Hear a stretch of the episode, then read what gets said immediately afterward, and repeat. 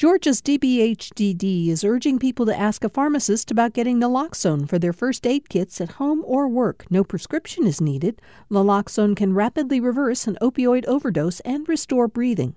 Opioidresponse.info. Welcome to the Georgia Today podcast from GPB News. Today is Thursday, February 23rd. I'm Peter Biello. On today's episode, Marjorie Taylor Greene visited the state Senate yesterday and pushed for a transgender surgery ban for teens. Ahmaud Arbery's memory is honored on the anniversary of his death. And the Georgia Bulldogs are finally getting that long awaited trip to the White House. These stories and more are coming up on this edition of Georgia Today.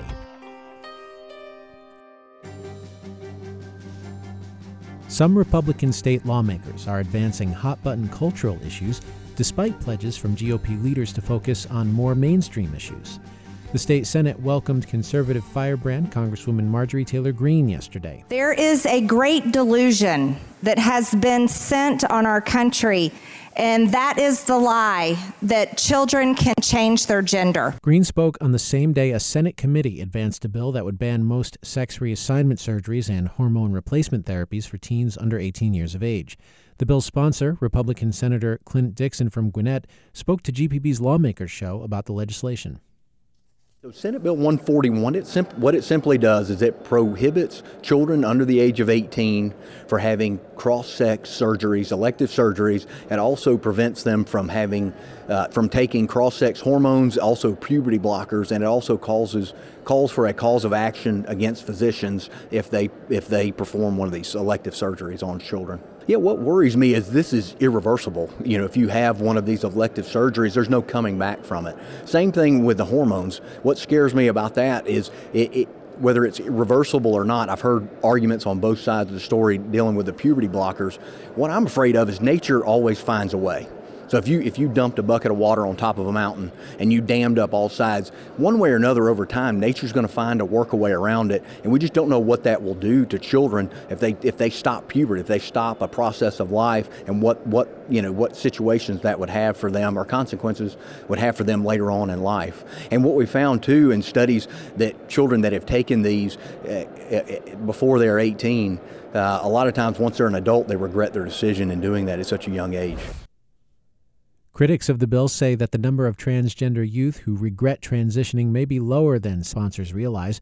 The American Academy of Pediatrics found that after five years of transition, only about 2.5% of 371 transgender youth returned to the gender they were assigned at birth.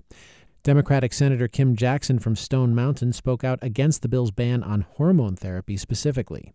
I'm okay with us banning surgeries on minors. I mean, that makes sense. So, and that's not really happening in Georgia already. We're totally willing to, to say and get along with like, let's make sure that children are, that they're 18, that they're full adults before there are any type of surgeries.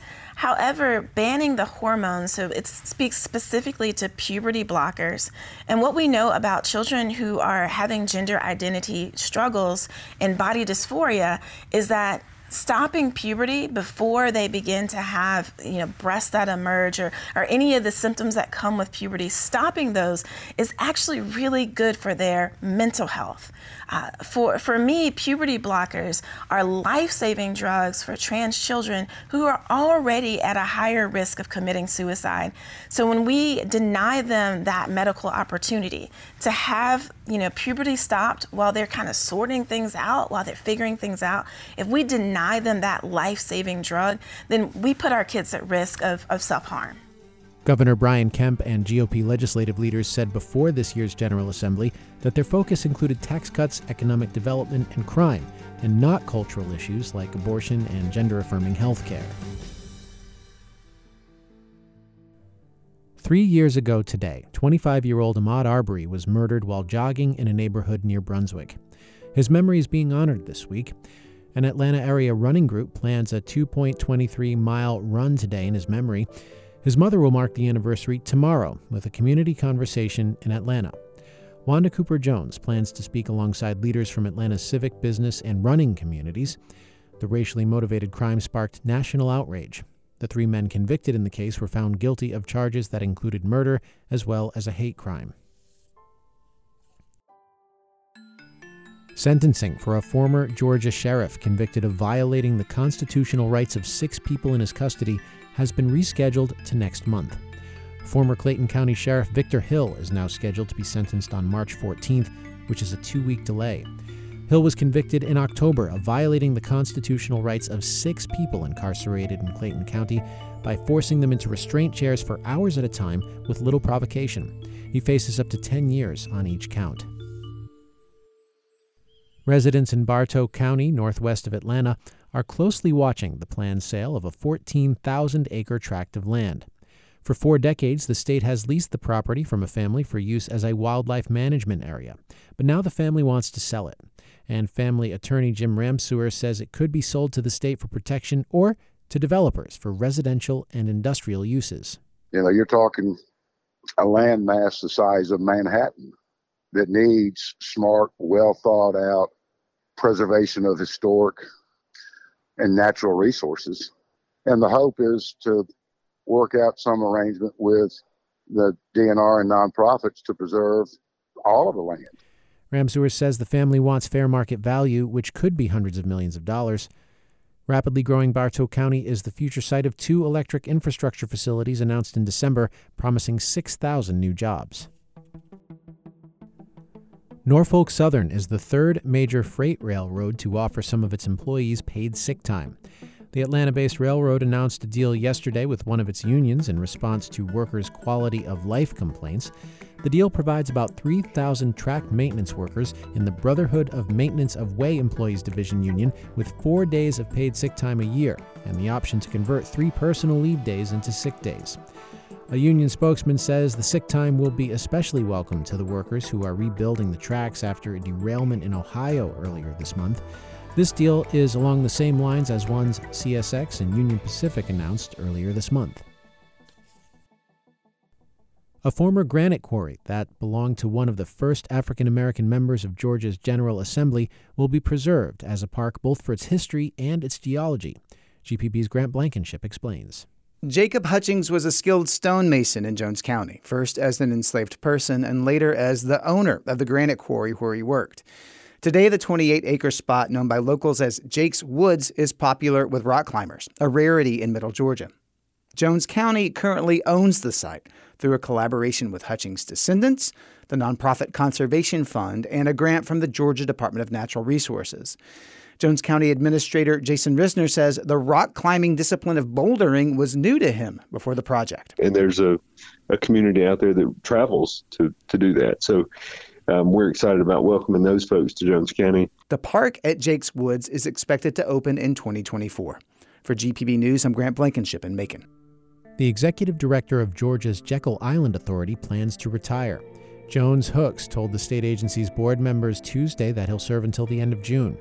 In his 15 years as island leader, Hooks has overseen more than $300 million in renovation projects on the island, a beachfront state park popular with vacationers. Georgia linebacker Jamon Dumas Johnson, the team's second leading tackler for the national champions, was arrested today on charges of reckless driving and racing. The arrest on the misdemeanor charges followed an incident in Athens on January 10th after the Bulldogs won their second straight national title by beating Texas Christian University 65 to 7. UGA said in a statement that the alleged conduct by Dumas Johnson, quote, does not reflect our program's values or the high standards we have established.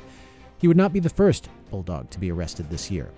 Quarterback Stetson Bennett was arrested last month in Dallas, Texas, after police said he was intoxicated and banging on doors.